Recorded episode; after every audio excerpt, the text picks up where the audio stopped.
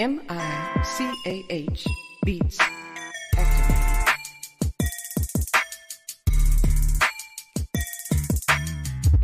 Welcome, welcome, welcome to Just Therapy, where we talk about life with a comedy twist. With your hosts, comedian Sean Boyd, Antonio Ferguson, and Miss KT. We talk about a whole bunch of shit from politics to people actually taking shits. So sit back, relax, and enjoy the therapy session. Man, this be dope. Make a motherfucker want to rap. I can't rap, man. Hold on, here we go.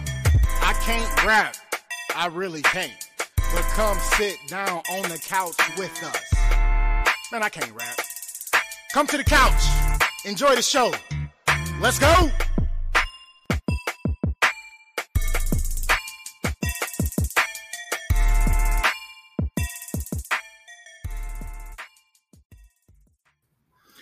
Just another day on the couch, talking about all the problems of today.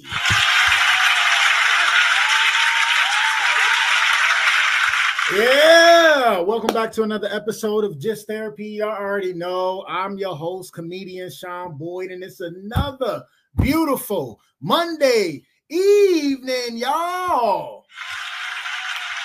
Yes, yes, yes.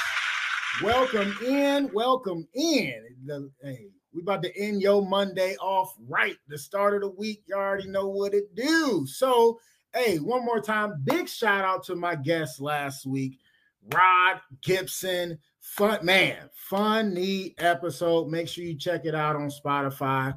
Definitely had a ball laughing and talking shit with him. This week, I got another good guest for yo ass. Y'all already know how we do it.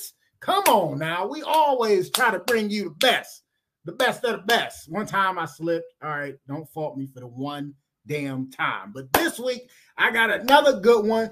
Good friend of mine. Couchers, make some noise for comedian Patrick Madison. What's up, man?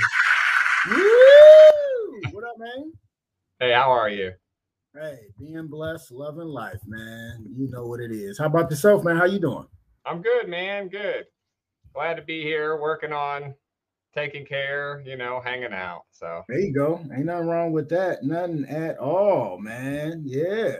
So as y'all know, I still I don't know if I figured it out yet or haven't figured it out. I got my phone up and running. So if you uh, comment on my page, on my actual personal page on the feed, I will see it from the phone. If you comment on the Just Therapy the podcast Facebook page or YouTube page, I will see it. I will throw it on the screen. Y'all know how I do this, the best interactive podcast in the world, because I'm, I'm claiming it, whatever.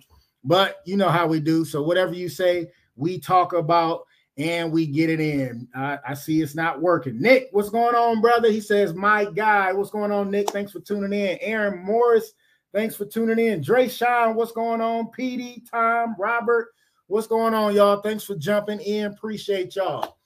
Let's get into it, man. Patrick, man, what's been up, man? How you been? I've been good, man. Good. Just, you know, trying to stay busy, trying to stay busy with comedy. Same old shit, different day. Pretty much, pretty Yeah, much. You know, Let's get into it, man. How, how did you even get started in comedy? started in comedy. That's a good question. Um, I mean, it started like everybody else, probably, or a lot of people. I watched it being done on Netflix. A lot of Dave Chappelle, a lot of Louis C.K. I Okay. I want to try that shit. And I called up Funny Stop Comedy Club, and they set me up for the amateur night. And I brought five people and all the stuff that you have to do the first time you go up there.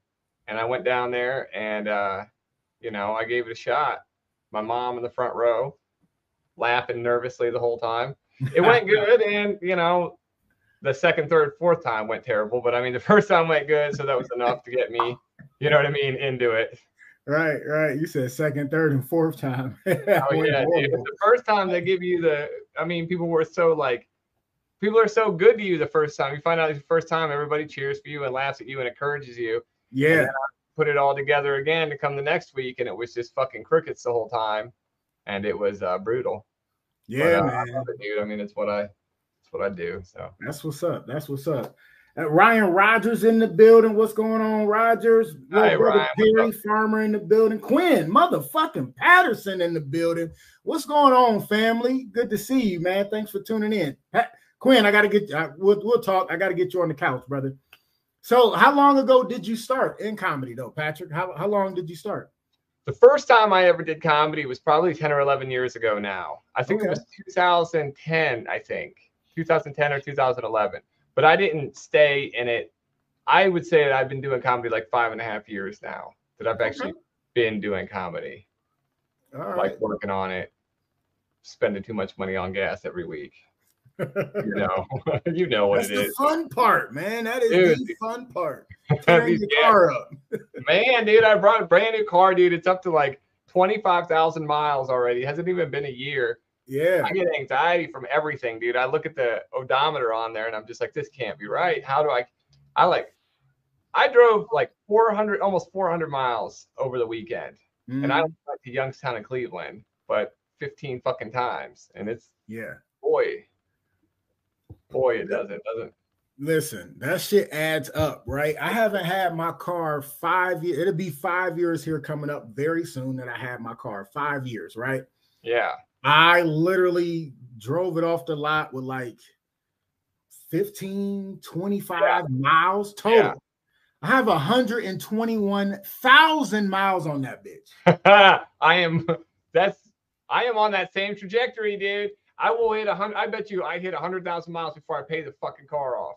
Oh, yeah. I'm Mine ain't even paid off yet. So, yeah, dude. I mean, that was my it was a that was my brilliant idea though. I was like, you know what? I'm sick of dealing with car problems. I'll buy this car.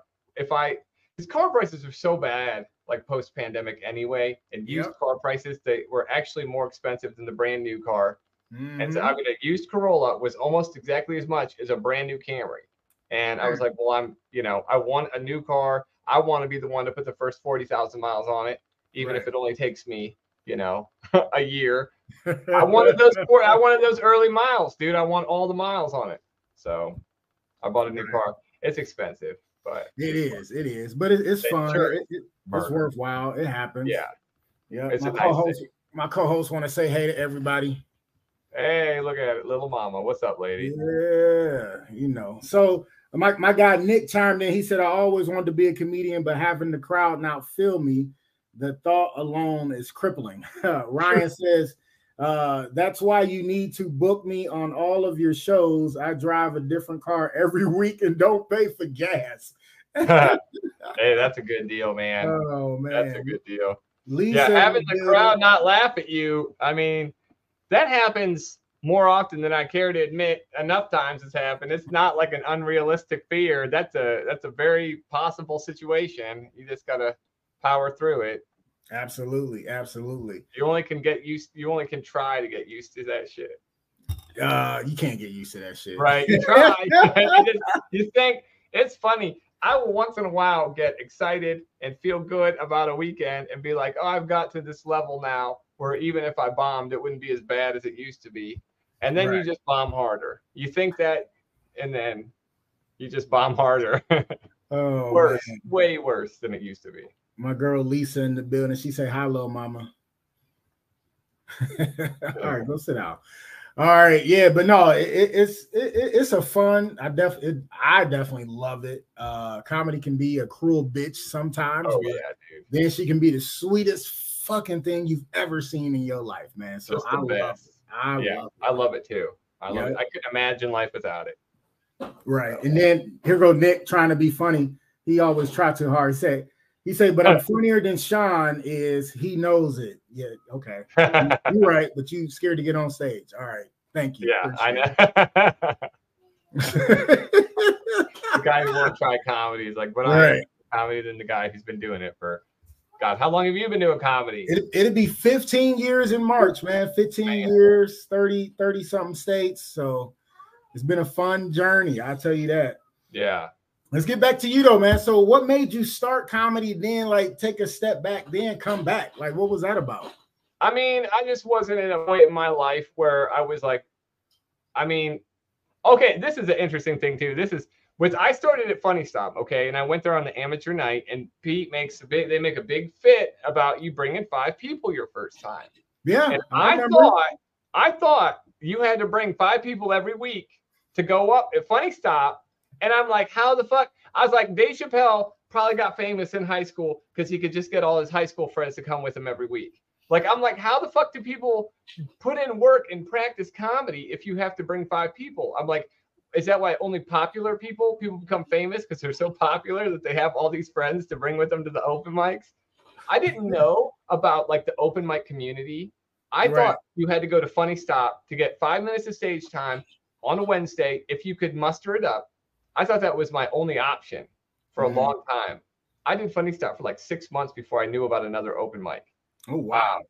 Yeah, yeah, that's crazy. Um, but it's like, so I went to Funny Stop. I tried it one time, and I wasn't able to put it together to bring five people the next week. And I had other shit going on in my life, and it just wasn't, you know, it just wasn't that time. Like Right. it hadn't bit me yet. But like I after I liked it, and I wanted to get back to it, and it's something that I wanted to do again.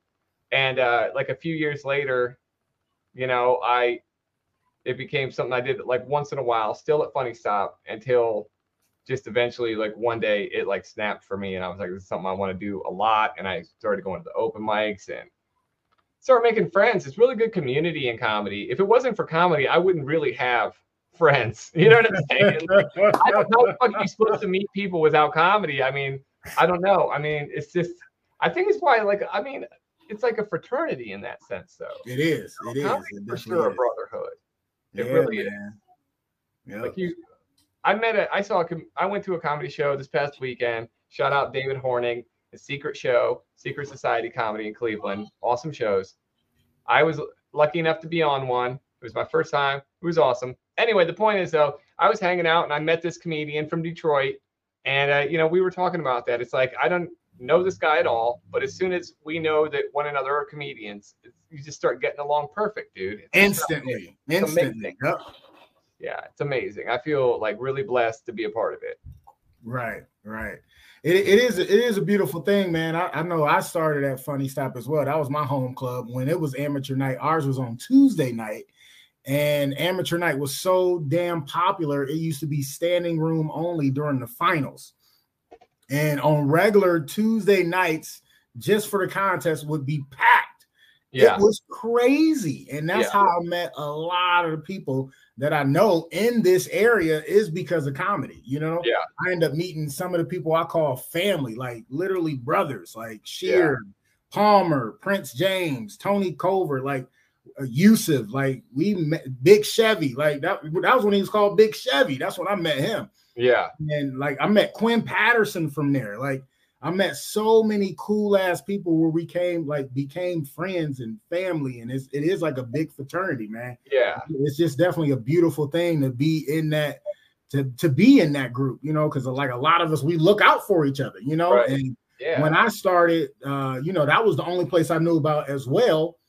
But meeting everybody else, we start doing uh, different open mics, and then we started doing the Euro Gyro open mic in Kent, and it was a music open mic, and we turned it into an all genre open mic. right.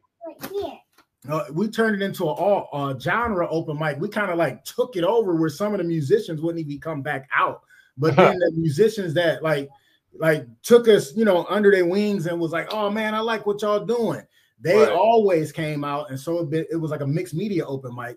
We Awesome. we turned so many places into open mics. We were like wanting to just get on stage. That's what it Oh was. all yeah, about, dude. getting on Yeah. stage. So Yes. it was definitely a Yes. beautiful thing. That's a magical time like that, like honeymoon phase. You know, I mean, it's just something that I'm just now starting to like move on, like get over a little bit. I mean, I mean the honeymoon phase of like just I like comedy, I love comedy. I'm gonna go to every single open mic and get as many minutes as I can, and just any and no stage time is bad stage time type of approach, which is a phase that you know. I mean, it's kind of like uh, for me, that's what it was. It was like I got into comedy, and it's like okay, I like comedy, and then I find out about a few more things, and then there it hit a point where I was like Monday, Tuesday, Wednesday, Thursday, Friday, Saturday. Well, actually, it was mostly like Monday through Thursday because I could I wasn't getting stage time on the weekends. Right. You know right. what I mean? I was getting like open mic at Funny Stop or getting maybe a Thursday spot at Funny Stop, and then it eventually it evolves to getting, you know. But I'm to the point now where I almost only do comedy on the weekends. You know, Right. Unless something Yeah. weird comes up during the week. But yeah, it's a it's a crazy honeymoon phase that you go through where it's just like I want to do all the comedy I can find and you know just going to the open mics and just like banging it out and really like yeah just starting to like carve your way Yeah, definitely. magic thing. Timbuktu in the building. Timothy Washington what's Jr. Timmy, what up, baby? Uh, Ryan said we are all awkward in that way, which is true. And then uh, Timbuktu said, "What's up, guys? My guy DJ in the building. What up, DJ? Thanks for tuning in. Appreciate y'all. Uh, so so yeah, so you got out, came back in, and then got serious about it. What made Yeah. you really get serious about comedy? Like I know you said like it, the bug kind of bit you, but what like really made you get serious and be like, hey, I want to do this. I want to put my heart into it, and I really want to do it. honestly, if I would, I would say it was, I was getting serious about it. I was taking it to the next level, trying to get to the next level, like trying to get a full weekend hosting a Funny Stop. And then the pandemic happened. Oh, And then in that moment of being off the stage, I got sober from like benzodiazepines, like Xanax and Valium during the pandemic. And so there was like a, I would say I had a glow up, I guess you could say. Like a lot happened to me. I changed a lot as a person during the pandemic. And one of the things that happened as I was like sobering up, you start taking stock of your life and about what's going on in your life. And you're like, okay, where am I at here? What do I like? What's important? What's not? Comedy was like on the forefront you go. comedy was like I was like, man, I can't wait to do comedy again. In my sobriety, in my clear headedness, I was like critiquing my jokes and like really just like because you start. It's one of those things when you get clear minded after you haven't been. You start, and it's one of the harder things about being sober too. Honestly, it's like reflecting on your past. But I Uh-huh. was like reflecting on my comedy a lot, man. And I was like, I have so much. I felt like I had so much to deliver and so much that I could bring to comedy if the doors would bo- open back up and I'd get a chance again. And I told myself when I could get stage time again, I'm going to capitalize on it and I'm not going to pass it up and I'm going to optimize, just make the most of it. I'm going to seize the moment, so to speak. And then fucking doors opened back up, dude. And I just hit the ground running. I hit the nice. ground running, dude. I was just everywhere I could possibly be, just burning tires, spending gas, driving to Cleveland to do five minutes, driving to Youngstown to do five minutes, driving to Pittsburgh for hopefully I'll be able to get a spot type of shit. I was just in it, man. I was on it and I was just going hard and I haven't like really let up. You know, Right. it's That's just evolved into like a little better quality work and stuff now. I'm not at open mics anymore, but I mean, it's just, I'm still like just taking every opportunity I can. Good shit. Good um, shit. Yeah. Ryan chimed back in. He said, When I first started back up, I don't think there was a comedy show that Patrick wasn't at. I've never seen someone hitting the scene as hard as he does. There you go. Yeah. Yeah. What's up, That's what's- Ryan? Yeah, dude. I mean, yeah, just getting at it. Yeah. So let me ask you this. So what made you actually get into comedy in the first place? Like what made you start doing it as far as just wanting to do it besides watching Netflix and you know? I've always been the type of person who liked having the spotlight or liked the attention. Like when I was in high school, I loved speech classes. I loved like I even like doing even before that, just doing book reports, anything that put me in the front of the classroom and made me the one gave me a monologue opportunity. I Yeah. loved that stuff. Nice. I one of the things that makes me sad, you know, because you're always like, oh, I wish I could have done more sooner or whatever. Is like I grew up in a small town and I didn't know about comedy open mics or the opportunity. I didn't even try comedy till I was 30. And I Mhm. wish that I would have grown up closer to comedy and known of it sooner because I would have it was something I would have liked to do from the time I was a teenager, honestly. right, right. Yeah. Um, and so I just like always like that. And it this is gonna sound I'm a funny person. I've always liked cracking jokes with my friends. I've always been the type of person anywhere I go to try to lighten things up with jokes. And I've just Mhm. so I mean it's just yeah, it is very natural for me to do stand up in that sense. Like nice. I feel very at home being the one like making people laugh and being the center of attention. And then, you know, like watching the heroes do it. Like I mentioned, Dave Chappelle was somebody I was really into when I tried. I was uh, so into his Netflix specials and just so into his show on HBO. And it's like, man, you watch this and you're like, I want to try it. I want to be cool like them.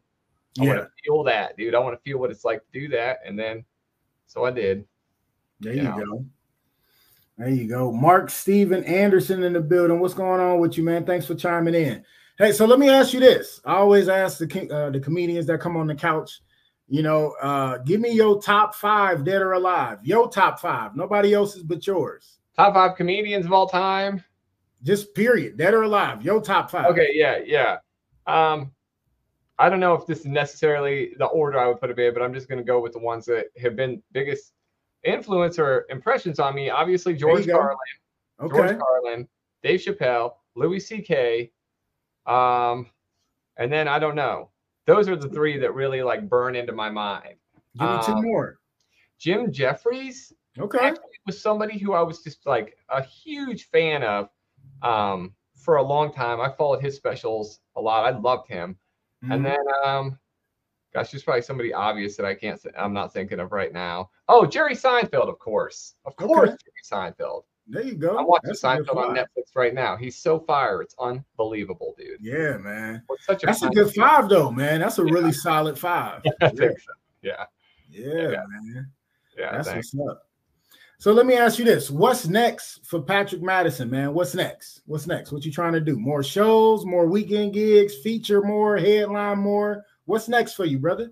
someday headlining right now featuring that's what i'm i mean that's the lane i'm trying to be in at the moment getting feature work wherever i can opening featuring whatever i can do you know i got some road work coming up in middle end of Oct- well like october 17th i'm on the road again so going to from new york south carolina north carolina virginia i'm stoked about that i Nice. absolutely love being on the road i feel Mhm. so at home just in the car.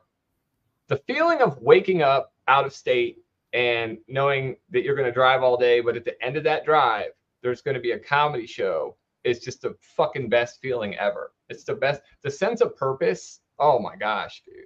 Yeah. Yeah, So that's Yeah. so next for me. I mean, I got some weekend shows coming up. I'll be at Funny Farm Friday and then uh, Funny Stop Comedy Club on Saturday. Really excited about going to Funny Stop again. I haven't worked for Funny Stop for like two and a half years. Two, Mhm. ye- well, not maybe like two years. So I am stoked to get have work there again. nice, nice. That's good shit. Yeah. yeah, man. That feeling of being on the road is is so surreal and so um like at home. Like you know, I agree with your Yeah. sentiments on that because anytime I had to drive, it didn't matter if it was eight hours, if it was a, a 10 hour trip, or if it was five or four, or whatever. That drive there was always so exciting. I was like so pumped and so Yeah. ready to go because Yeah. I knew when I got there, checked in my hotel, relaxed, ate something that didn't make me have to shit before the show, you know, Right. and then get there and it's like this is what it's about. And then go up there do your thing and then just having that high coming off a stage for a new crowd and everybody talking to you and good job and selling merchandise and it it, it was always such a high. And then on that way back you like man i gotta go back Oh, I know, dude. I feel that too. That was something. Okay, back in June, I went on the road. Like it was my first real road road trip where uh, another comedian and I, Jason Moliterno, drove all the way to Washington State to Oregon. I mean, that's a long way in the car. We were out for three and a half weeks, and it was just the best, most fun I'd ever had with comedy. It was so amazing to me. Uh, but on the way home, it was three and a half day drive home. We because our last show was in Oregon, and so we set the GPS. Dude, it was like 36 hours of road. But on the way home, I was like getting depressed and anxious because I was like, I don't have any shows to do. What am I? I'm gonna like, I'm a rock star here. I'm gonna go back to Akron, and I'm gonna be just another guy again yeah like I don't have I'm like because I'm out on the road getting paid good, doing half an hour spots every night or every Mhm. night that I do a show. It's a half an hour. It's a great room, and I have to go back to what? Do you know what I mean? Like I'm gonna go back to what? Do a guest spot at Funny Stop or do a guest spot at Crackpots or I mean, I had other work, but I didn't have work that was like as consistent as that when it was when you're on the road and you're just working every Yeah. day. All you're doing. It's just I love that feeling. I love that feeling of having so much purpose and that purpose being comedy. Yeah, man. Sucks, So the come down from that can be a little. It caught me off guard. I didn't ex- know that I was going to feel as depressed and anxious as I was, dude. And I've heard other people talk about it now, like on other scales and stuff like that. But it's like, Yeah. yeah, watch out for that stuff. Yeah, man, you definitely got to watch out because that high that you get from just being on the road and being on the stage, and then oh, it's it's it's about to be over just for you know however long until your next gig is. Yeah, it's Yeah. you be like, oh, I gotta I gotta get some more on the books, Right. you know. So Got to get in that calendar and start putting some shit together. yeah, yeah, man, that's, But that's a you know, thing. It's a good thing to be aware of that, I think, because then you know the next time you go to get on the stage, make sure that you remember to fucking like appreciate and live in that moment right then. Yes, you know, and not Yep. squander that shit. It sucks to feel like, and I mean, I've done this plenty of times too. Like if a show, eh, like if it's a, a weekend funny stop, you have two shows a night, and then to be there, like it, you know, let say you're it's the first show on Friday and it doesn't go well, you have a second show, hopefully. But I mean, at the same time, like don't squander that first show. right. You know what I mean? Be prepared for both shows because if something happens to that second show and then you fucking squandered the first show and then the second show doesn't have an audience or you know, so you got this I don't know. It's a reminder to like appreciate the moment when it's happening and like to be present. I think too. Yeah, absolutely, man. Absolutely, man. I, I couldn't have said it better myself. That's good shit. Patrick Madison, ladies and gentlemen. Yeah. Yeah, man. All right, let's get into the rest of the show, man. We always like to start with a recap on what happened to us this past weekend or whatnot. I'll go ahead and start us off. Uh, this past weekend was cool. Uh, I was uh, actually headlining at Crackpots Comedy Club. I was there Friday, one show, Saturday, one show uh Friday, and it was a Massillon football home game, homecoming, homecoming game Ooh. at that. And I walk in the door, and there's people there already. I was like, "Oh, this is a win."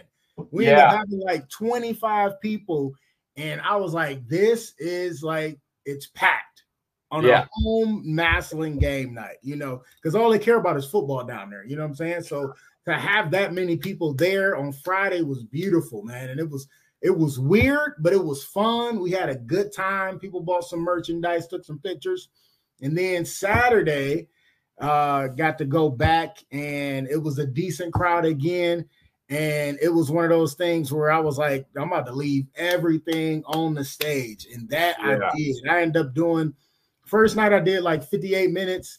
Second night, Saturday, uh, I don't know what happened, but it was no feature. But you know, I really don't care about that. So it was like three guest spots plus the host time, and I ended up doing like an hour and ten minutes. It was literally just leaving it on the stage, having fun, going all out, and dude, just like that. Yes, like knowing the assignment, like you said, never squander that stage time. Just always being ready, always be present, be in that moment, having fun, man. It was just beautiful, man. So, and then yesterday was a, a chill day. Picked up little mama from her mom house. We went to Bob Evans and chilled. Then went to softball later that in the evening, and it was it was a good weekend, man. Definitely a good weekend. Definitely, all in all, a good weekend. Plus, I had my girl with me we had uh went and seen my cousin who I ain't seen in like a year um down in Cleveland.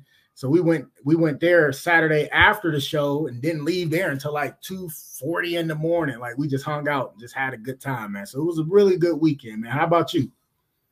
Oh, uh, what I did this weekend? I was with Funny Farm this weekend. Nice. uh, opened. I was an opener. I was in the feature. I was an opener. GW Nell was the feature uh, for Kevin Farley all weekend. Oh, nice. awesome, dude, because he sells tickets. So all three shows were packed. Um, we were in Columbiana, and this place there was like 120 people that night. Uh, can, counting like I don't know, yeah, counting everybody. It was so that was like one of the larger rooms I've done for a long time. That was super exciting. And then uh, Friday night I went from Youngstown. I did or I did a show out in Columbiana, the Kevin Farley show, and then I drove out to Cleveland and did the Secret Society comedy show, which Nice. was fucking awesome. I don't know if you've ever been on any of the secret shows. It was my first time to do one. Check them out. They're amazing shows. They're always like they do a late show every uh, Friday and Saturday, like 11:30 show. Oh, Um, okay. they have a couple different locations they do them in, and they're pretty awesome. They always have great crowds, man. Their people are always there, really excited to be there and stuff. So That's they're really cool, man. It's a really cool thing. And then Saturday, I was back in Youngstown um, at a place called Bull and Bear Tavern. It's the first time that Funny uh, Farm has done a show there. And so, of course, Dave Robich, the owner of Funny Farm, was like super stressed about it because he's super particular about his shows. Yeah. But it shows because the show was fucking amazing, dude. Both shows. It was two shows. It was great. I loved it. Opening for Kevin Farley It was a lot of fun. I picked him up from the, his hotel, so I got a little FaceTime with Kevin. Got to hang out with him, dude. Yeah, he's a super cool dude. Obviously very busy, uh, but he was really cool. Yeah, it was a lot of fun, man.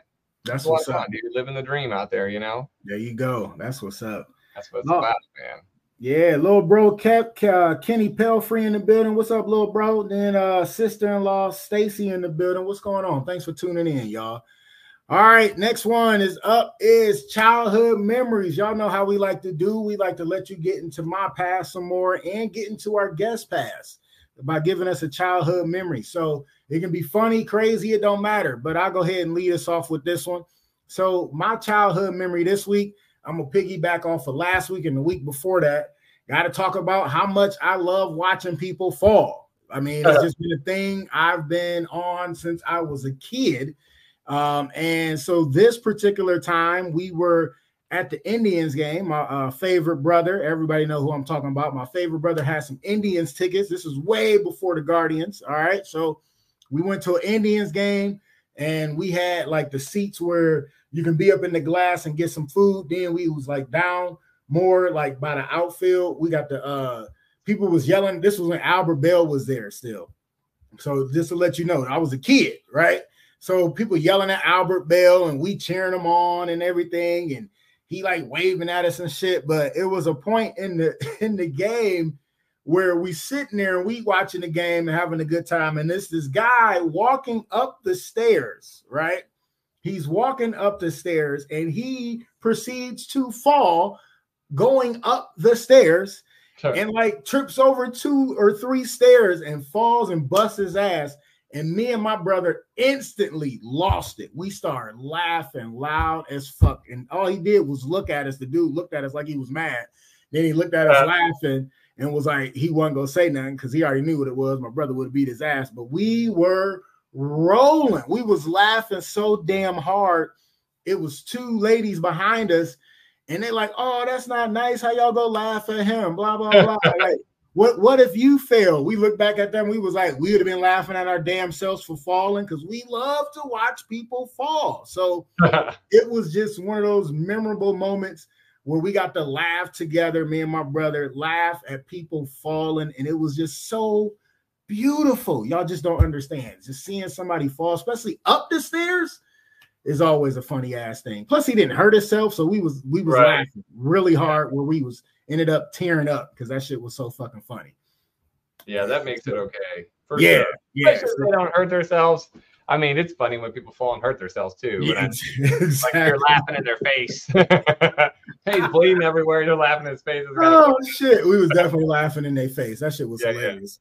So that's my childhood memory this week. Patrick, give me a childhood memory, brother. that was a good childhood memory, Sean. I got to be honest with you. I feel, uh, I don't know. I went to an Indians game. They were the Indians when I went to see them. I went a couple times with my grandpa, and it was the most boring shit I'd ever did in my life, dude. it was so boring for me. Like I was in third grade, and I didn't really know the roster. I wasn't. I didn't like follow sports at the time. I played baseball, and my grandpa was so excited about it. And my grandpa's super into like the Cleveland teams. He wanted me. He was like, he thought I was going to be like into it, and I was. I was into going there and doing it. But then like watching it, like the Indians played the Royals.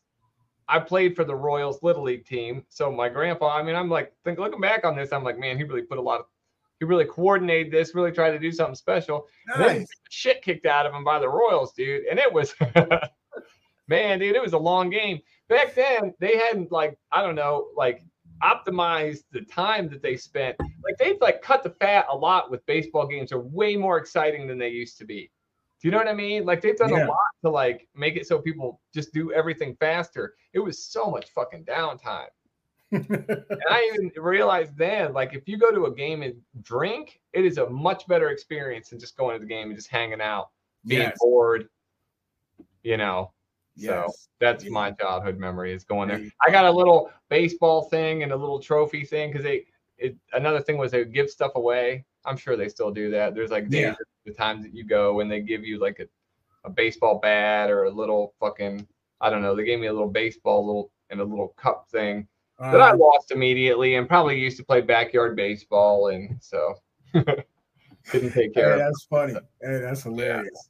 But yeah, man, going as an adult is definitely way funner than going as Oh, a kid. But Yeah. I, I definitely had a lot of good times at the Indians. At uh, what we had the uh, the Jake we used to call it. Yes. I back in remember when day. that was brand new, the Jacobs Field. I this was Yeah. before Jacobs Field. This was right before Jacobs Field. Oh, I, I don't went to the, some a couple games at the Municipal Stadium downtown. Yeah, yeah. When the Browns and the Indians used to share the same stadium, I remember those days. Yeah, long time ago. Because like Yeah. I was a big baseball fan. I played baseball my whole life growing up, and so being at the games was definitely cool. But going oh, yeah. going when you older and you get to drink, and especially when they got dollar drafts, oh, it's Yeah. going down. You know, Oh so- man, dude, that's wild. Dollar drafts that would be incredible. yeah, man. Yeah. All right, our next subject on the docket is one of one of one of my favorites. Uh, flowers while they're still here. So we always like to give people flowers while they're still here instead of being conditioned like so many of us are and giving flowers while they're dead and gone at funerals. We like to give people flowers while they're still here so they can actually smell those roses. All right. So my flowers this week are going to go to uh, a couple that came out to see me on Saturday. My guy Craig and Barbie Gaskins. Uh, I've been knowing Craig uh, from the softball community. Uh, actually, I met I met Craig because of Chris Harvey. Like that's crazy, crazy as shit, right? And me and him became cool. We became family. We played softball together probably like eight, almost eight years, easily, maybe even nine. And just for him to be so cool, him and his wife to be so cool, so down to earth, open their house up, like came to comedy shows, came to the suicide fundraiser a couple times, and and I ain't seen him in a minute. And I hit him up on Facebook not too long ago, just thinking about him, you know, and like, hey, what's going on? How you been? Didn't respond. And then Saturday, I'm at the show. I greet my girl outside, so we talking, and lo and behold, he come around the corner, and I just stopped everything I was doing. Was like, "What's up, man?" Gave him a big hug, and just seeing him and his wife looking good. They came out to have a good time, and just you know, especially when people ain't seen you in a while, and they be like, "Man, you still funny as fuck, man." It was so much new shit I haven't heard, and like blah blah blah, and just it's always good, and just like just being good fucking genuine people, man. So Barbie and Craig Gaskins, you are getting your flowers today, family. Kudos to y'all. Yeah, I had to like I had to turn my soundboard off because I gotta watch these damn comments. Usually I would give a hand claps and shit, but yeah. all right, Patrick, who you want to give some flowers to, man? Oh, I will give flowers uh, to uh, my partner in crime, Casey Curry. Uh, she's newer to the comedy world. She started uh, sometime probably within the last year, I think. But uh, she's been helping me out, running shows with me, and like really putting in an effort. And it's really cool to watch. And I super appreciate her because she helped me run an open mic on Tuesdays in uh, downtown Akron. She's Okay. running the open mic now by herself. She's doing an amazing job, and I appreciate her. And she helps me out with my shows. And yeah, dude, she's an awesome person, dude. I'm really glad to see her. People like her really make the comedy world a better place to be. So Nice, nice. So Kelsey, you are getting your flowers today. Yeah, hand claps, hand claps, hand claps. Yes, yes, yes. All right, so let's get into one of our first topics, man. So uh I know some people may might have heard, might not have heard, but um they, they've been complaining. I'm trying to hook up this light real quick and talk at the same time. Sorry, y'all. So they've been complaining here recently about TSA, right? Like TSA is supposed to make sure everything is safe. You going through to check baggage, Yeah. and all that shit, and yeah, you know whatnot. But They say TSA then got caught stealing from fucking people. Like literally stealing their shit. And to back it up, y'all already know couchers. I love to have video, and you already know. Lo and behold, I got video for y'all. So here we go. Now seeing surveillance video following the arrests of three TSA agents earlier this summer. They're accused of stealing from passengers as they went through security at MIA. And Local 10 News reporter Trent Kelly joins us live from the airport. He has a closer look at the agents who were caught in the act. Trent. Yes, Syra Janice, these thefts allegedly happening back in June with those three TSA agents getting arrested one month later. Detectives heavily relying on some surveillance video from inside the terminal to make those arrests, video which only now is being released to the public. It's like it's your job to make sure that everything that goes in is that goes through security is safe and it's not for your taking. Three TSA agents arrested by police earlier this summer accused of stealing from passengers at Miami International Airport. Now, two months after their arrests, prosecutors are releasing new surveillance video allegedly showing the agents in action. The footage, recorded back on June 29th, appears to show one agent reaching inside a small bag to pull out a passenger's wallet. We've stopped the video here to give you a better look. The agent then stays with that bin on the conveyor belt until pushing it through and putting his hand in his pocket. In another clip, the same agent is joined by a colleague, the pair appearing to focus on the corner of a bag when one of them quickly pockets something, which, according to police, turned out to be $600 in cash. According to their arrest reports, Man, Holy shit, bro. Six hundred dollars. Like these dudes was like coinciding with each other, all three of them, right? And the chick was cute too. That's the sad part. Yeah, But- she was hot, dude. Yeah, that was the first thing I noticed too. yeah, I mean, of course, man. I'm like, Yeah. golly, why No, you getting usually caught stealing, bitch? What's wrong with you? mugshot, dude? I mean, she But- could have. Yeah. Go ahead. Sorry. No, you good. Go ahead. I just you don't usually see good looking uh, women in mugshots. You know, she looked like she was she was pretty hot for a mugshot. Yeah, could've just definitely. blown somebody and got the money. She got to steal it. You know what I mean? There's Yeah, plenty of guys who give that bitch money, dude. Come on now. It's easy when you're hot like that, I would think. But Yeah, man. So the crazy part is, is like they were in cahoots. You see them scheming together. Like, yeah, what? that's And upsetting. the thing I didn't realize is like, why would you be that stupid? Bring it here so I can turn it down. Little She mama waffle. watching, she, she watching Peppa Peppa Pig, and now she got it all loud and stuff. Here, you okay? It's all. Go in the other room, please. All right. So, what was they thinking about? Because you're at the airport. There's Yeah. cameras everywhere, like every single where, to where you're gonna get caught stealing. Like, why would you steal knowing there's cameras all around? Like, and and then for the simple fact they stole six hundred dollars from somebody, right? From the Miami airport, right? Miami International Yeah. Airport, right? Yeah, dude. So, just imagine if you that person, right? You going through, you get to wherever you going, and you six hundred dollars light, bro. Yeah. yeah. Like that is a lot to go missing. Yeah, Oh yeah. Seeing surveillance At the same for sure it is though, but at the same time, I mean, I wonder how many people they I'm sure they got away with it for a long time. Yeah, Because when you show up and you start looking, your first thought is not going to be the TSA agent stole it from me. Your first thought is going to be like, oh, you misplaced it. Oh, you Yep. forgot to pack it.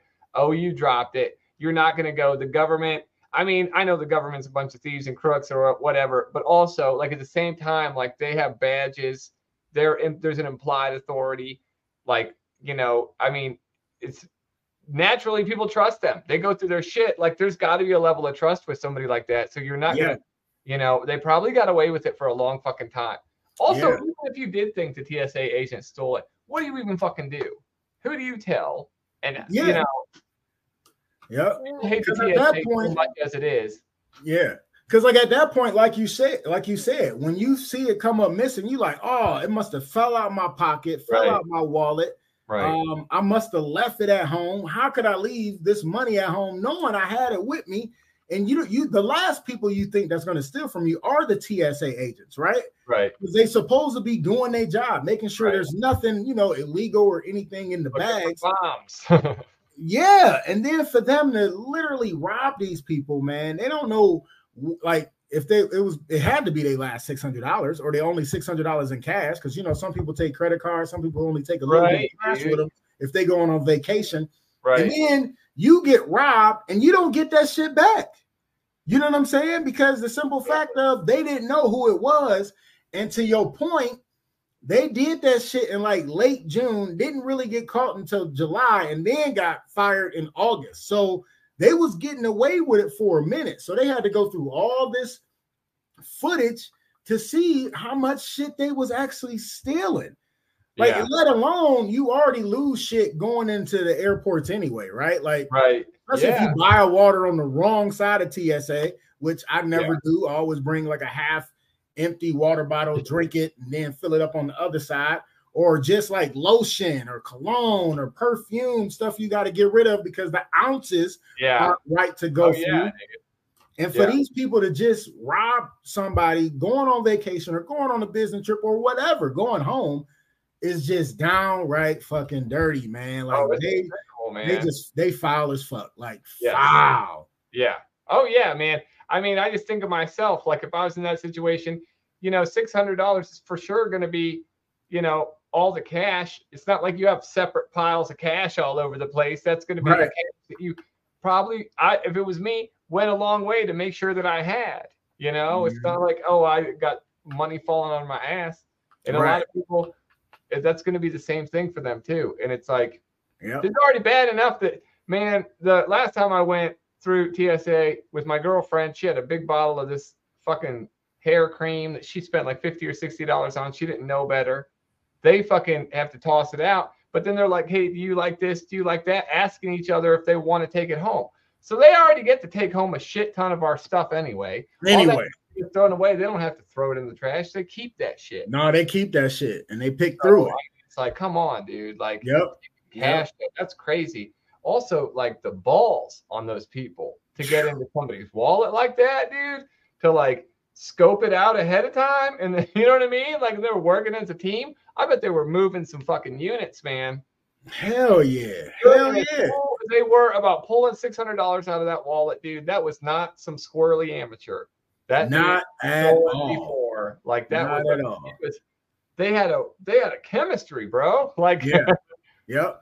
Because what Yeah. they would do is one of them would kind of like distract the people to make sure they really weren't paying attention. Like probably like, oh, make sure your shoe, you know, make sure you take your shoes off, make sure you take your belt off, you know, any loose change. Hey, you got any like the person that put that bag there? Hey, make sure you ain't got no loose chains. Make sure you take everything out of your bag. Like probably like pressing them about it. So they're not paying attention. They trying to make sure they got everything out. And this Right. dude is literally opening a little pocketbook to put his hands in there, snatch out the money, and then put it back in his pocket. Like, come on, why they pushing other shit down? diabolical, dude.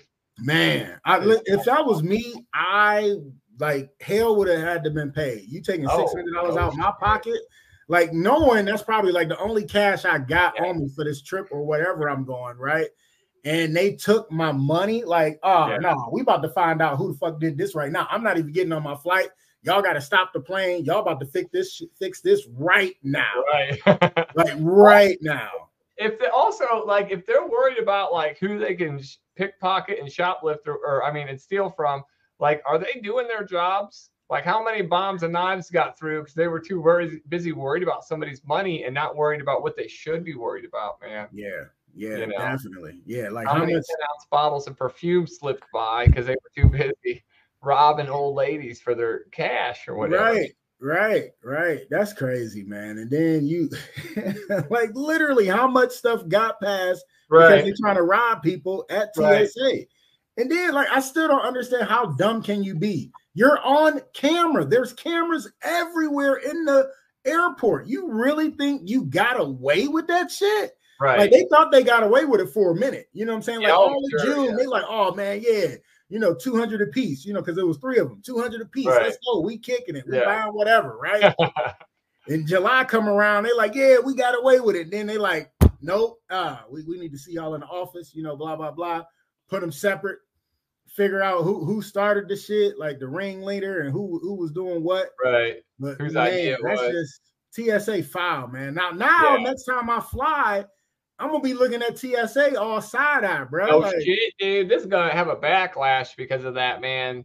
I mean, everybody is. Everybody who heard that, dude, is gonna be like, "What are you doing with my bags over there, TSA? I don't trust yeah, you." man. It's gonna make yeah. going through TSA even harder than it already is. Yep, absolutely. Because I'm gonna be looking like, hey, hey, keep your hands to yourself, man. Right. Like, uh-uh, get out my get out my bag, get out, get out my bin, bruh. Yeah. For real, dude.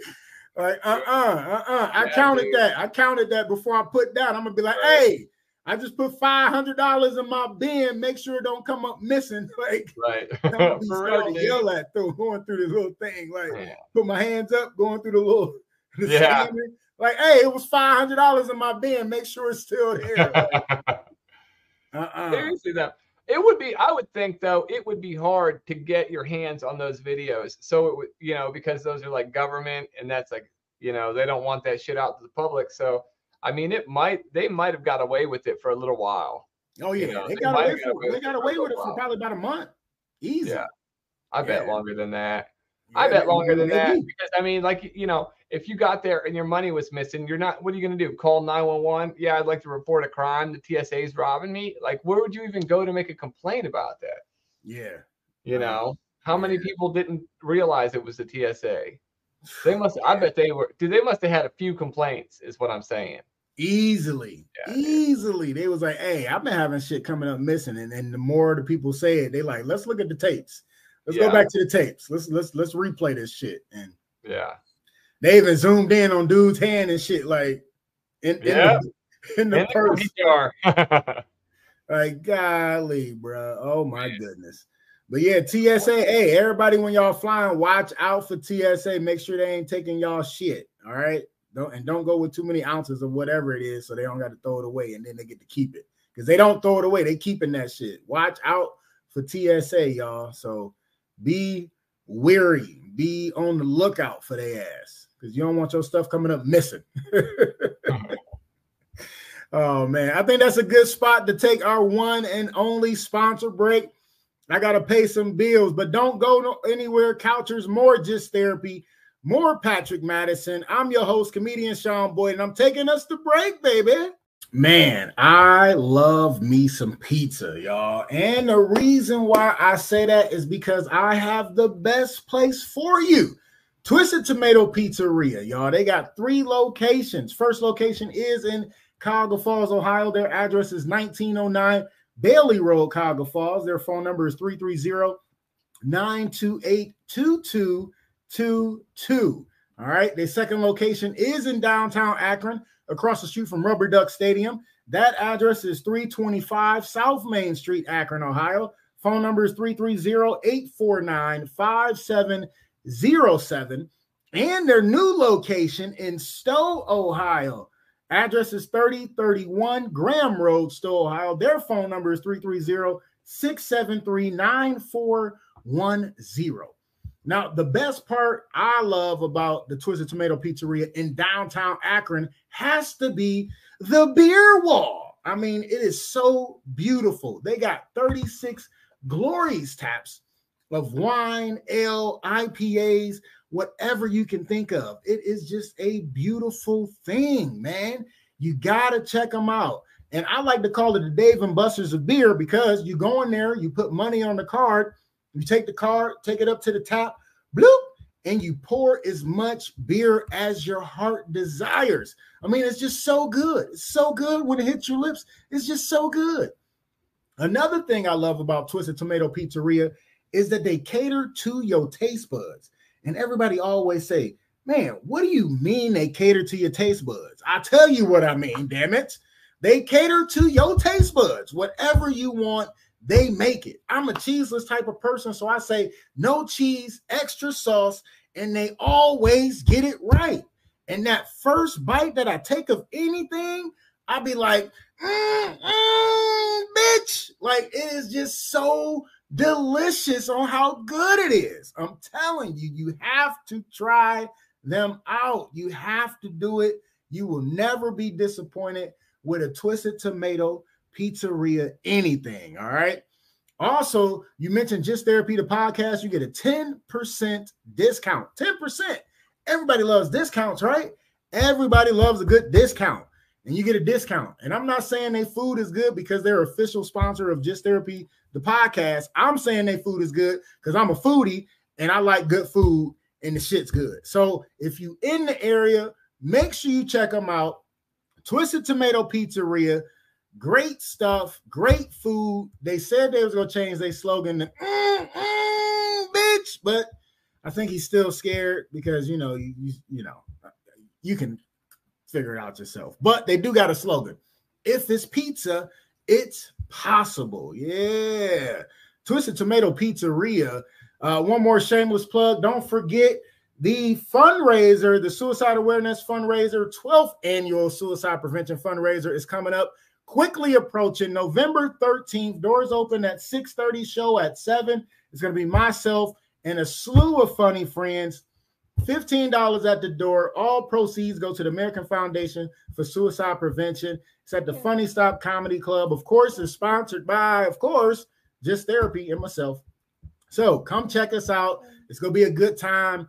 We go, we go, we go cry, we go laugh, we go give you some good information, and we go end the night on a high note.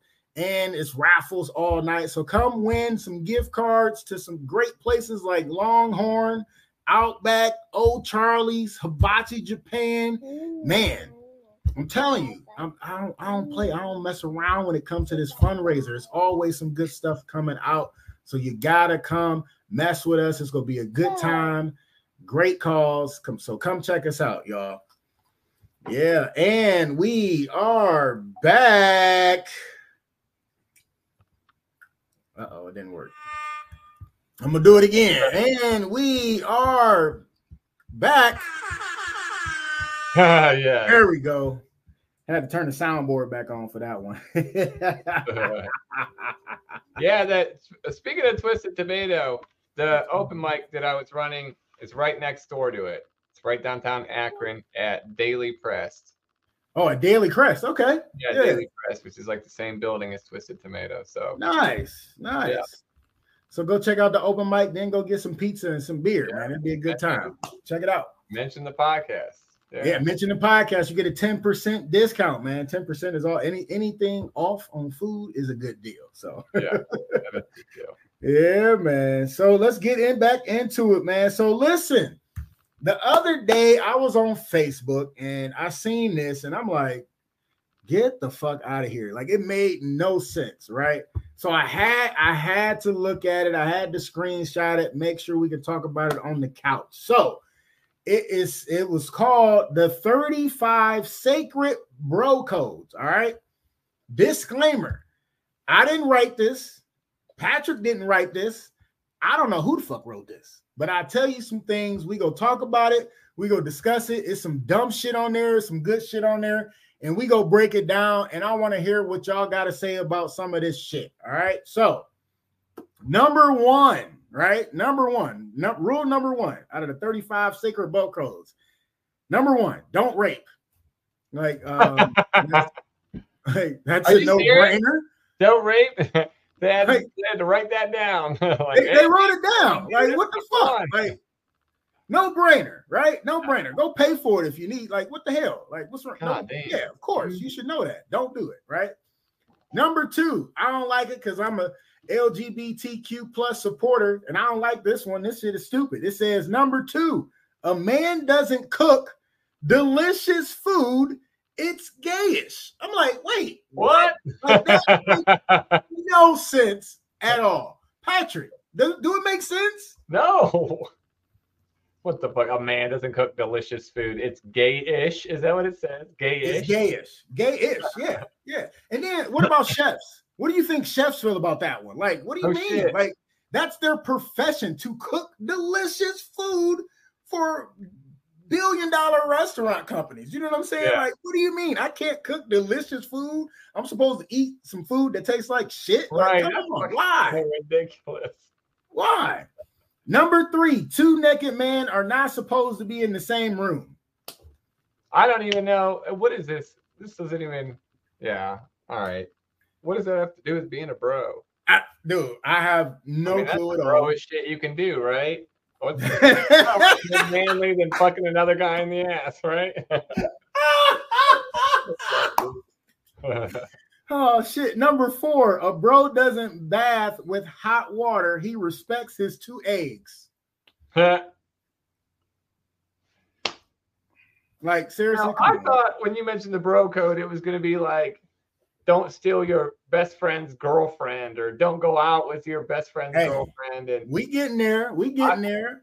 Like I said, it's a lot of shit on here. That other things you there. need to know first. Like, hey man, don't rape. That's number one. Number one, like for In case you real. were wondering, where do we fall on rape? Don't do it. Don't do it, right? Number five, a bro should know when to leave. Like what? When to leave? Where? Dummy, be that's all it says. Don't That's all it says. Yeah. A bro should know when to leave. What? Leave where? Where did we? What are we talking about? Right? Number six, a bro should not ask a fellow bro his name. He should call him bro, sir, chairman, mister, etc. So I don't even know. This is confusing. Like,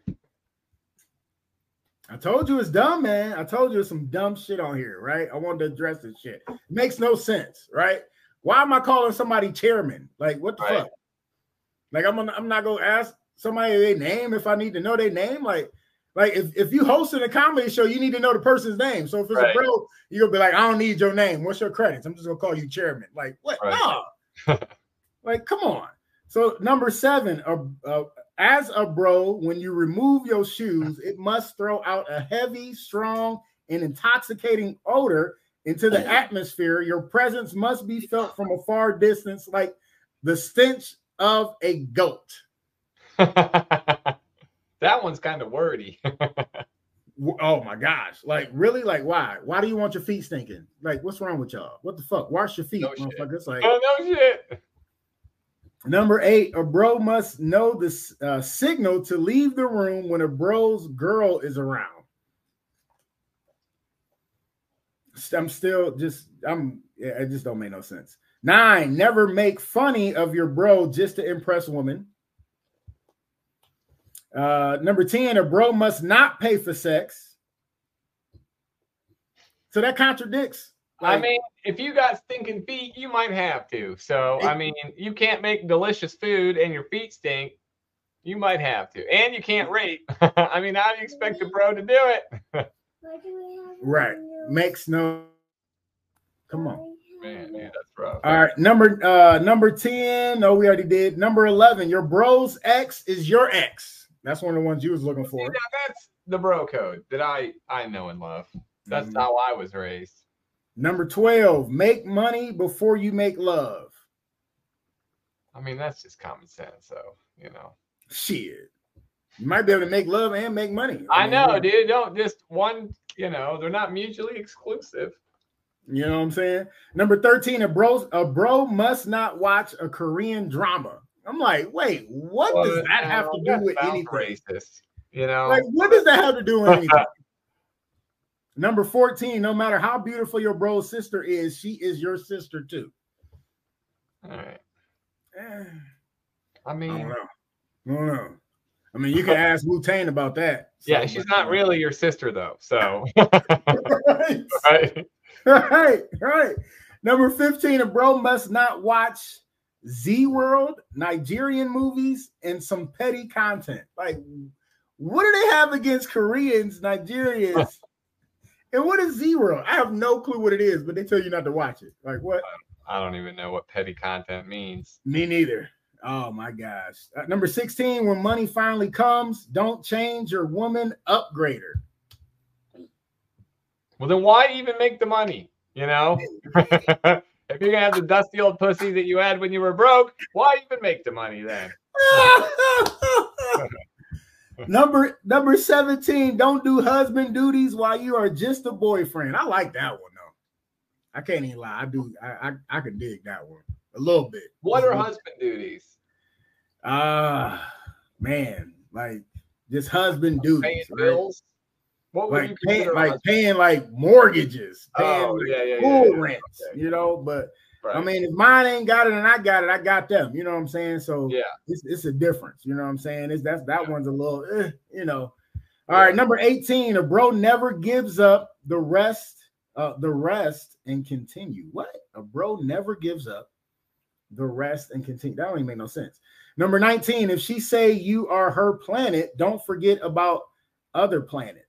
See, this is not even in English. I think None of this, none of this shit makes sense. poorly translated bro code.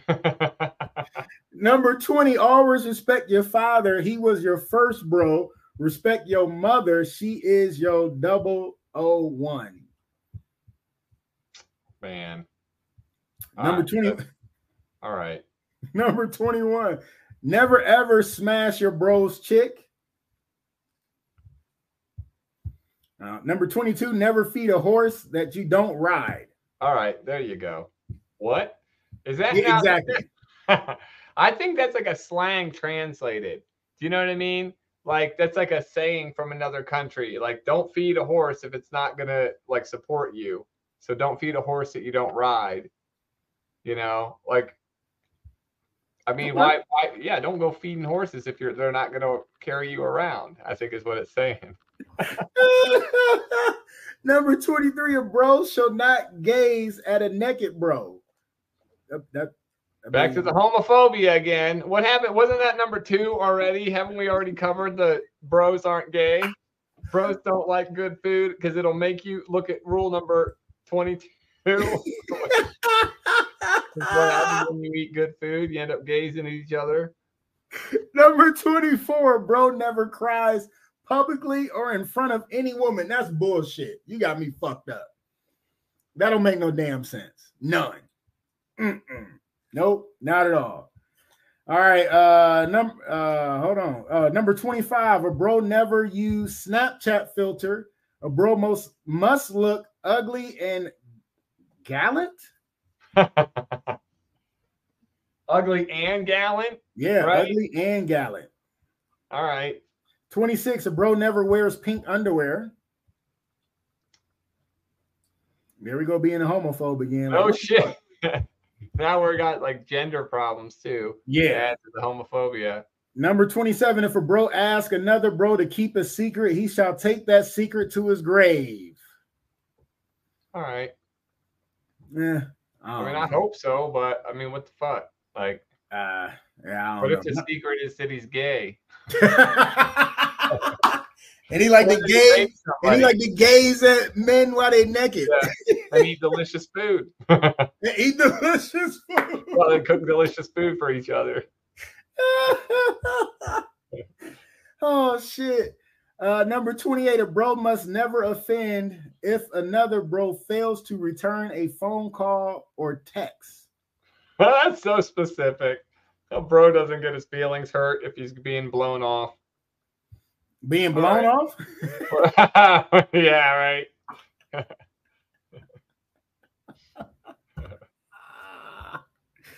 oh shit, that's funny. Oh man, uh 29. It's never acceptable for a bro to sleep with another bro's project or ex. Like how many times they gotta like right. They're they like, say it I in just like different to ways reiterate, if it's not already clear, right, Dave, stop banging my ex-girlfriend. Right, right, or a project. Like what? The- come on. Number 30, a bro never gives another bro the silent treatment. That's C ignoring the texts. That's the same thing again, dude. Like this guy's got I feel like this guy's very specific with some of these, dude. He contradicted himself though, because he said, "Don't get offended if they re- if they fail to return your phone call or text," but then says Right. a bro never gives another bro the silent treatment. Like, Right. okay. Number thirty-one, a bro never holds hands with bro while walking. Again, are the homophobic, really specific examples of anti-homophobic or homophobic rhetoric. Like no pink underwear, none of this hand holding shit. Oh shit! Talking to you, Chuck. Don't want to see it. like leaving the rule. I could see him just leaving these out on the like the coffee table at a frat house. Oh I don't know who needs to read these. Right, Mr. right. Pink underwear. That's hilarious. We can't eat delicious food while we're reading it either. Oh man, number uh here we go. Number 32. Bros do not rush for selfies. All right. Yeah. 33. Never break up with the girl that bring food to the gang. So so if the girl is feeding the whole gang, Yeah. you Yeah. don't break up with them. right. Don't ruin that for everybody. You you just keep dating them. Marry somebody else, but keep Yeah. dating them because they bring But food also to the make gang. sure no one else tries to date her because that is the bros. Yes, yes. Number 34, even if you're caught red-handed, deny everything. And that's All probably what them TSA agents did. No shit, dude. Seriously. Oh man, and last but not least, number 35, dress well no matter the occasion. All right. That was like one of the only things that was like worthwhile at all. oh, that and number one, don't rape. That one. Something you should also take to heart. yes. Rest, don't rape. That's a very hard stance they took on rape right out of the gate. They're like, right "Never out the gate. Yeah. Right out the gate. You're like, okay, that's pretty level headed advice. And then it just goes so far left to center. Oh my gosh, they went all the way around the corner and back. Like that shit, Yeah. none of that shit really made any sense. But I wanted to talk about it because how stupid this shit was. Where did you find that? You're like, I found this on Facebook. Where on Facebook. I was scrolling, man. I was scrolling and was on Facebook, right? And I was like, what the fuck is that? And then they, at the bottom of the whole thing, it's a picture of Tupac. I'm Oh like, what? I'm like, oh my god. I'm like, who in the hell made this bullshit? Like, so I had, I had to I wanted to read that dumb shit so we can laugh yeah. how stupid that shit was, right? ridiculous, Oh. dude. That shit is dumb as fuck, man. Oh my gosh. Just plain old stupid. Oh my gosh. My girl chimed in and Oh, said, yeah. There is no way Tupac didn't wear pink underwear. No shit, dude. And you know, Biggie loved delicious food. You can tell by looking at him, he loved delicious food. right, right. Unless you're eating delicious food. And it's Oh, expensive to have somebody else cook for you, so you know Biggie was cooking delicious food. Exactly, exactly. What the fuck, dude? Come on now. exactly. And, and um uh last time I checked, like if you're running a train, somebody gonna be naked. like, oh yeah, dude. You're gonna be gazing all over the place, man.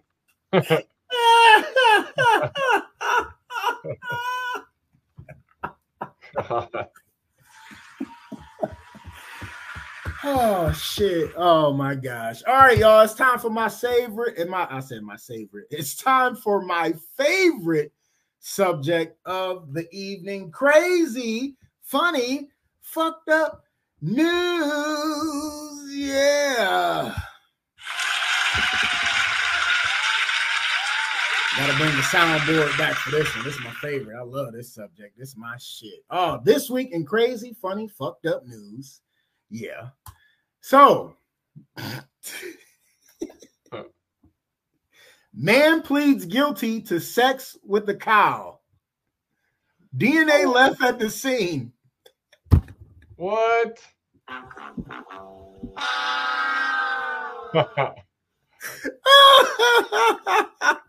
Here we go. God.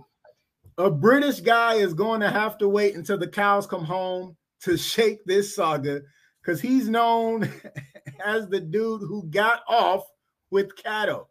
Uh, Liam Brown pled guilty this week to sexual penetration with a living animal and causing unnecessary suffering to a protected animal during a hearing at the Poole Magistrates Court. Right? That- It- oh my gosh. it, it reportedly all stems from an incident last summer when Brown was caught red-handed doing the deed with a young calf on the farm in town of Burton. Apparently, he fell victim to some booby trap set by the farmers. Uh, you see, Oh shit! This wasn't the farmer. This is some dude. I thought this was a farmer. This is some dude. raping oh shit! Oh, my you God. see, you see these landowners say they suspected for a while that their bovines were being abused. So they installed a bunch of alarms, surveillance cams to catch whoever was banging the livestock in the dead of night. Oh my god, dude. Eventually, Brown kept, crept onto the property, triggered the system, and was apprehended. The worst part, they say, they know this guy from years ago. The Oh farmers told the court that members of Brown's family had actually been employed by them several years ago, so they were familiar with him since childhood, it seems. As for how prosecutors were able to prove it was Brown beyond a reasonable doubt, DNA. Indeed, the report says samples from the cow were collected and they matched his profile. Brown was reportedly sobbing in court. He'll be sentenced next month. Dude, that's nuts, man.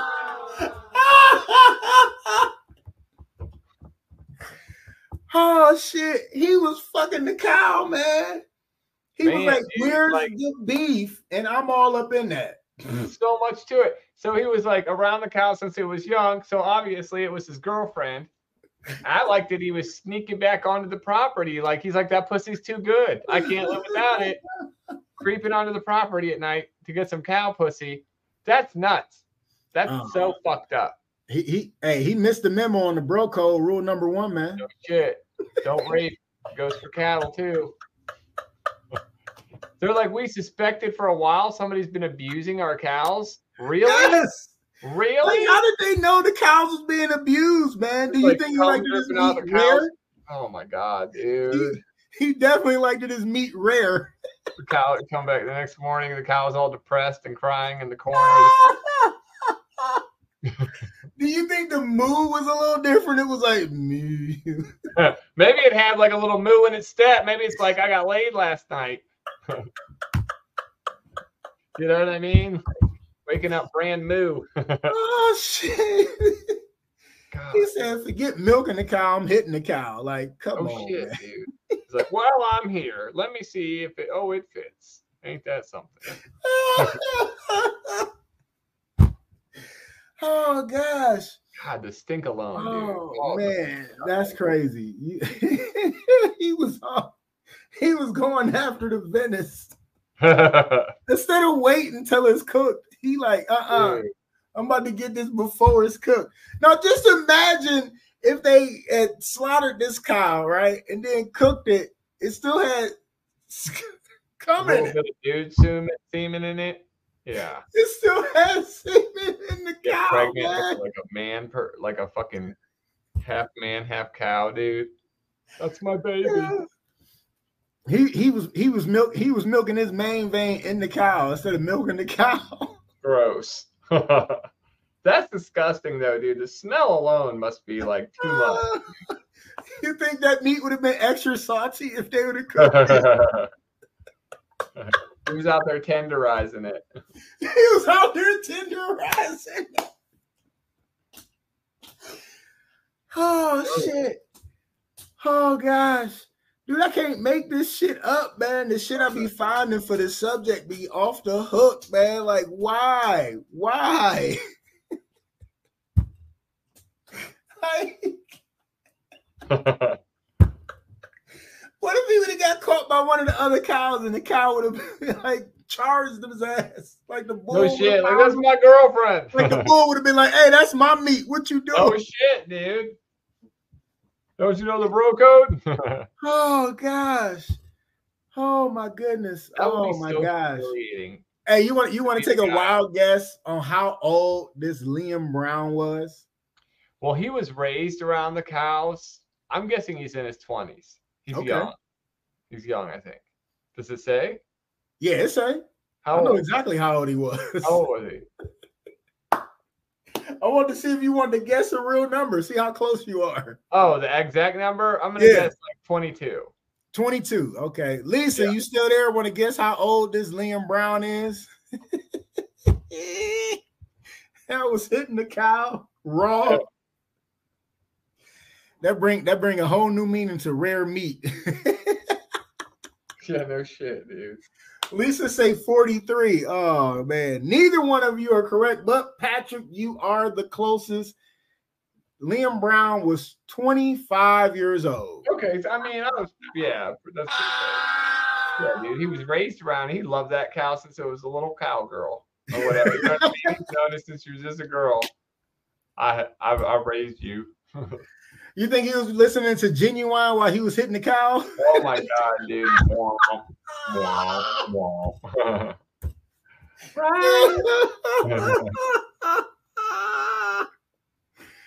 oh shit! Lisa gonna say no. That's too young to fuck cows. There's there's options. God, Way too many so, options. dude.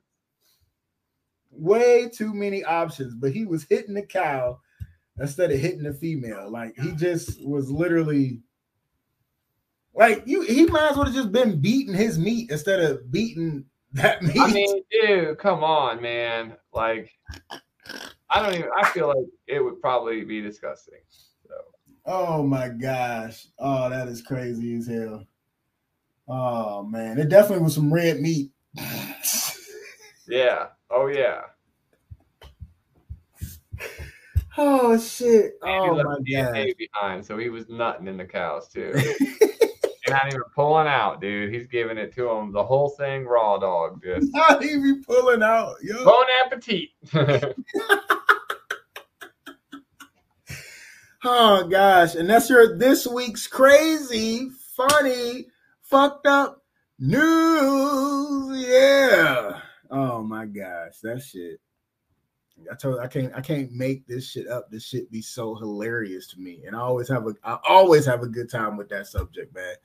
That shit be so damn hilarious. She said, I have a question though, because I mean I don't know cow anatomy, but how big is his dick that he can fuck a cow?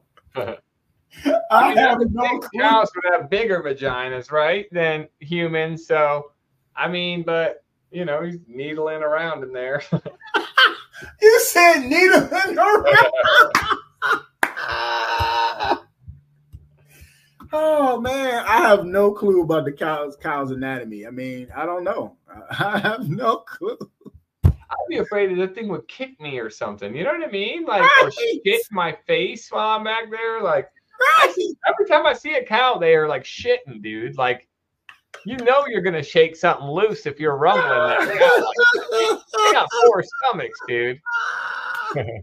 Fart How did right get the cow wet? Was he using the cow's own milk and shit? I to, wondered, I wondered that too, but I was like, that's too gross to ask, dude. But for real, do you think he showed up with lube, or do you think he like fingered the cow first?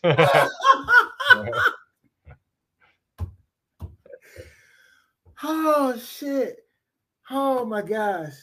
Oh man, I'm too hot. It's hot. Oh my gosh, that's hilarious. That's some funny shit right there. Mm-mm-mm. also, Man. do you think the cow was into it? It's the real question. Like, that's what that's what that's what we really want to find out. Like we want to know. call was it cow abuse, but. I mean, was she consenting? You know, Uh, he, did he ask? Did he say move over He back- and he give me some ass? it- they were like, we think we knew that he'd been doing it for a while. They said so. This Yeah. wasn't the first time he banged the cows. So was they hearing They him? probably were like, dude, stop banging the cows. And he was like, okay. And then he stuck back at night and tried to do it again. And they're like, that's it. We're calling the cops. So you think they knew before that? I don't know. Well, he they said, and the thing it said that they had suspected it for a while. Yeah, but I don't think they knew. I think they probably heard like moan him moaning and groaning. Hopefully Oh the cow wasn't moaning dude. and groaning. Yeah, right, dude. You know they caught him with his pants down once before. Like, we don't want to get you in trouble. Just stop banging the cows. And they set up the whole thing to catch him. Mm. Oh. Lisa said if the cow was into it, he didn't violate bro code rule number Right. one. oh shit. Oh man. Okay. Oh my goodness, man. Patrick, man, thanks for coming on the show, man. I definitely had a good time, man. Hope you enjoyed yourself, brother. Yeah, dude. Thanks for having me. It was a good time, man. For real. Yeah, man. A lot of fun. Definitely. Definitely. Definitely fun talking about this dude messing with the cow. oh shit. Hey, give out your social media so they know how to find you, man. Oh, at Patrick Madison jokes on Instagram and uh, just Patrick Madison on Facebook. All right. Patrick Madison, ladies and gentlemen, make sure you follow him. Yeah. Thanks again for coming on the show. I definitely had a good time, man. I was over here sweating, man. That shit was so funny, man. Like TSA and the cow and just the bro code dumb shit. Like it was definitely a fun time, man. Appreciate yeah. you coming on the show, brother. Definitely. All right, y'all know how to follow me. Just uh follow me at uh Just Therapy the podcast on Facebook and YouTube. You can also be on our IG at Just Therapy Pod, or you can email us. You can email us with your own crazy, funny, fucked up news or anything you want to talk about. Email us at Just Therapy Pod at gmail.com. Uh, other than that, y'all know how to find me. It's in the name right there. So I appreciate y'all sticking around and doing the thing with us and having a good time. And as you know, we always got to end the show with the close. Something you can ponder on. And, what? You got to say it louder. oh man. So until so you can relax with it and think about it, right? Until the next time you see us live on Facebook or YouTube every Monday, 7 to 9 Eastern, or hear us the next day on Spotify. So you're closed this week, something you can ponder on. All right, hold on. I had it and I lost it. Hold on, let me look it up again. And Patrick, you can break this down in your own terms if you want and we'll right. get up out of here. All right, to close this week, uh, sometimes the people you wanted as part of your story are only meant to be a chapter in your story. Yeah, woo, that's some strong yeah. shit right there. The thinker right there. Yeah, man. I'll say it one more time. Sometimes the people you wanted as part of your story are only meant to be a chapter in your story. Go ahead, break it down, and we'll get up out of here, brother. Oh, I mean, sometimes you think that it's, you know, you're going to be with somebody forever. And then it turns out you're only with them for a little bit. You know, I just went through a breakup. So that's kind of, I thought we would be together forever. And now we're not together at all. So, I mean, I wanted her to be my whole thing, but she turned out just to be a part of it. And that's life. And that's all right. Yep. You know? That's how it happens, man. That's what it is, yep. man just a chapter along the way, man. So keep living your story. Don't fret on it. Keep moving forward, man. Other than that, Pat, man, again, man, appreciate you coming on the couch, yeah, man. man. Definitely enjoyed you, man. Make sure y'all follow Patrick on all the social medias. Giving it to him one more time there, sir. At Patrick Madison Jokes on IG, and then just Patrick uh at Patrick Madison Comedy on YouTube, and then Patrick Madison on Facebook. Hey, all right. Other than that, man, we are gone. Hey, one thing you can never get back is time. And I want to thank you for spending your time with us. I'm your host, comedian Sean Boyd. And until next time, God willing, I will see y'all. Peace. We out. M I C A H Beats.